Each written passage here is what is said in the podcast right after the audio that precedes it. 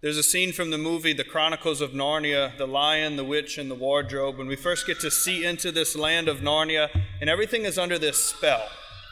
It's very frozen and desolate.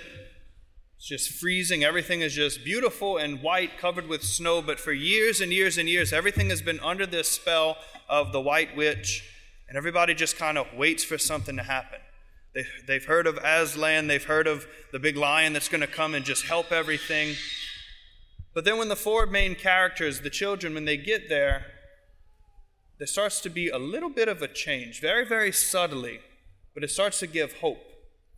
You see these pink blossoms on a tree start to shed the ice that surrounded them and they start to bloom. The sun comes out, the snow starts to melt, and little by little, hope is restored because the curse is starting to be broken.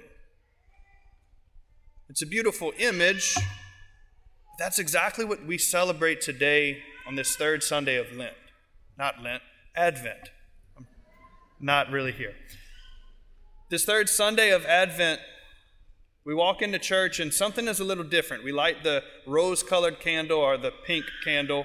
Father's dressed like a bottle of Pepto Bismol. Everything is a little bit different. We take a break from the rigors of the preparation of Advent the dark purple is put away just for one Sunday to lighten the mood. We hear that very, very first word of Mass that's chanted in the antiphon rejoice.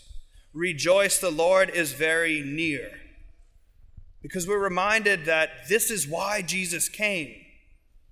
Just like in Narnia, we are under this, or were, under this curse of sin and desolation and death. The enemy had captured us. We were created good. The Lord breathed life into us and we were made good. But then turning to sin, we are in need of a Savior. So, for years and years and years, all throughout the Old Testament, we hear the prophets coming saying, It's going to happen. Something's going to take place. The Messiah's coming. The Savior's coming. Just hold on. Prepare yourself because He's making His way here. The church reminds us today to take just a small break from the rigors of Advent preparation to rejoice because we start to see that sign of new life budding forth. The rose color of everything for this third Sunday of Advent should remind us of budding new life. This promise is beginning to be fulfilled. The world starts to wake up. This is exactly what O Holy Night, the Christmas carol, talks about. When you hear that line, a thrill of hope, the weary world, the desolate world rejoices.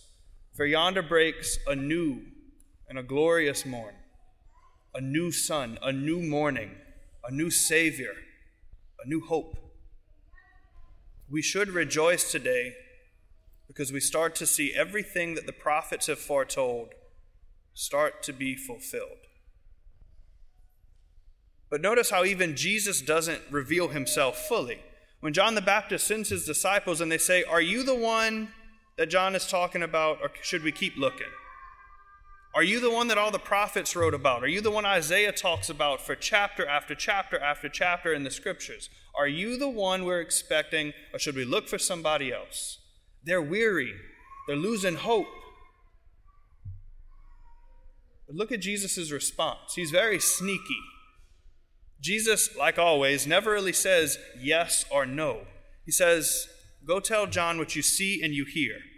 The blind regain their sight. The lame are going to walk. Lepers are cleansed. The deaf hear. The dead is being raised. The poor have the good news proclaimed to them. Basically, Jesus says, This is what my ministry looks like.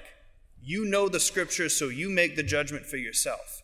It's probably one of the very first, if you know, you know moments. Because John's disciples were good, faithful Jewish people. They knew the scriptures, they knew what Isaiah had written, they knew the prophecy. So, for them to see and to see fulfilled these prophecies through Jesus' ministry told them, yes, thank God the Messiah is finally here. We're no longer captured, we're no longer in distress. The curse is finally beginning to break, and we have hope. Maybe we find ourselves in a certain season of life where we go to prayer and it seems very dry or desolate. We feel abandoned. We feel that our prayers are not answered. Maybe that's the case, but maybe the greater invitation is to ask the question directly to Jesus. He can take it, he's a big boy. Lord, why is this not the case? I've prayed for this. You promised that. Why am I not receiving it? And maybe the answer isn't going to be yes or no. Rarely is it ever yes or no from Jesus, but he's going to start to reveal things to you as he did to the people in the gospel. Where are you, Lord? I was with you during this semester of studying whatever test for this was. I was with you when you were applying for this job or going through these interviews. I was with you providing grace when you had to struggle with this illness or this challenge or this death of your loved one. I was with you here and here and there. I said that and this thing. He starts to reveal to us who He is as the true Savior who has come to rescue us from this desolate, abandoned wasteland that we call sin and death. We have a cause to rejoice every day of the year, but especially today on this Gaudete Sunday, Gaudete meaning rejoice. Again and again, we hear throughout the prayers and the readings, rejoice. Why? Christmas isn't here yet. No, but the church gives us this little reprieve to take a step back and to remind us what we're preparing for. If you're anything like me, you can get all caught up in the busyness of preparing and working and working and working, making sure everything is spick and span, perfect, and then you end up losing sight of what you're preparing for in the first place. This is the opportunity for us to step back, to realize that we have a God who has already come to us, who has already rescued us, and continues to fulfill these good works in our lives. What's going to change then for us to be able to recognize Him? We go to Him and maybe we ask the same question Jesus, are you the one? Supposedly in Scripture, you promised this. You promised peace and fulfillment and abundant life. You promise all of these things. So, are you the one that's actually going to fulfill it, or should I keep looking for somebody else?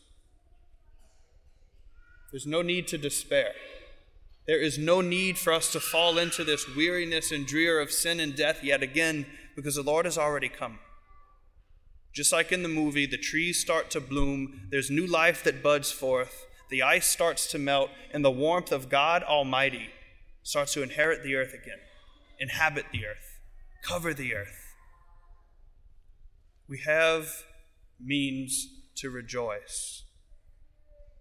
Wherever you find yourself on this particular Sunday of Advent, go to the Lord, I beg you. Maybe it's a day to rejoice for you. Good. Rejoice with Him. Maybe it's a day of great suffering. That's okay. Go and let Him suffer with you. He's not some distant God who just sits up on a throne in the clouds and says, Oh, that really stinks for you. He suffers with us. Compassion literally means to suffer with. He is compassion itself. When we see the Lord for who He truly is, how He truly is for us today, in this very moment in our lives, then new life, new hope starts to bud forth. Then we're reminded of why He came, how He came, and that he'll never disappear. Ask him the question and then let him truthfully answer Lord, Jesus, Savior, Messiah, King, whoever you are, are you the one that has been promised to us? Or should we keep looking for somebody else? Thank you for listening. The ministry here at CTK is made possible through our generous donors and golden givers. If you would like to learn more or partner with Christ the King on LSU's campus, please visit ctklsu.org.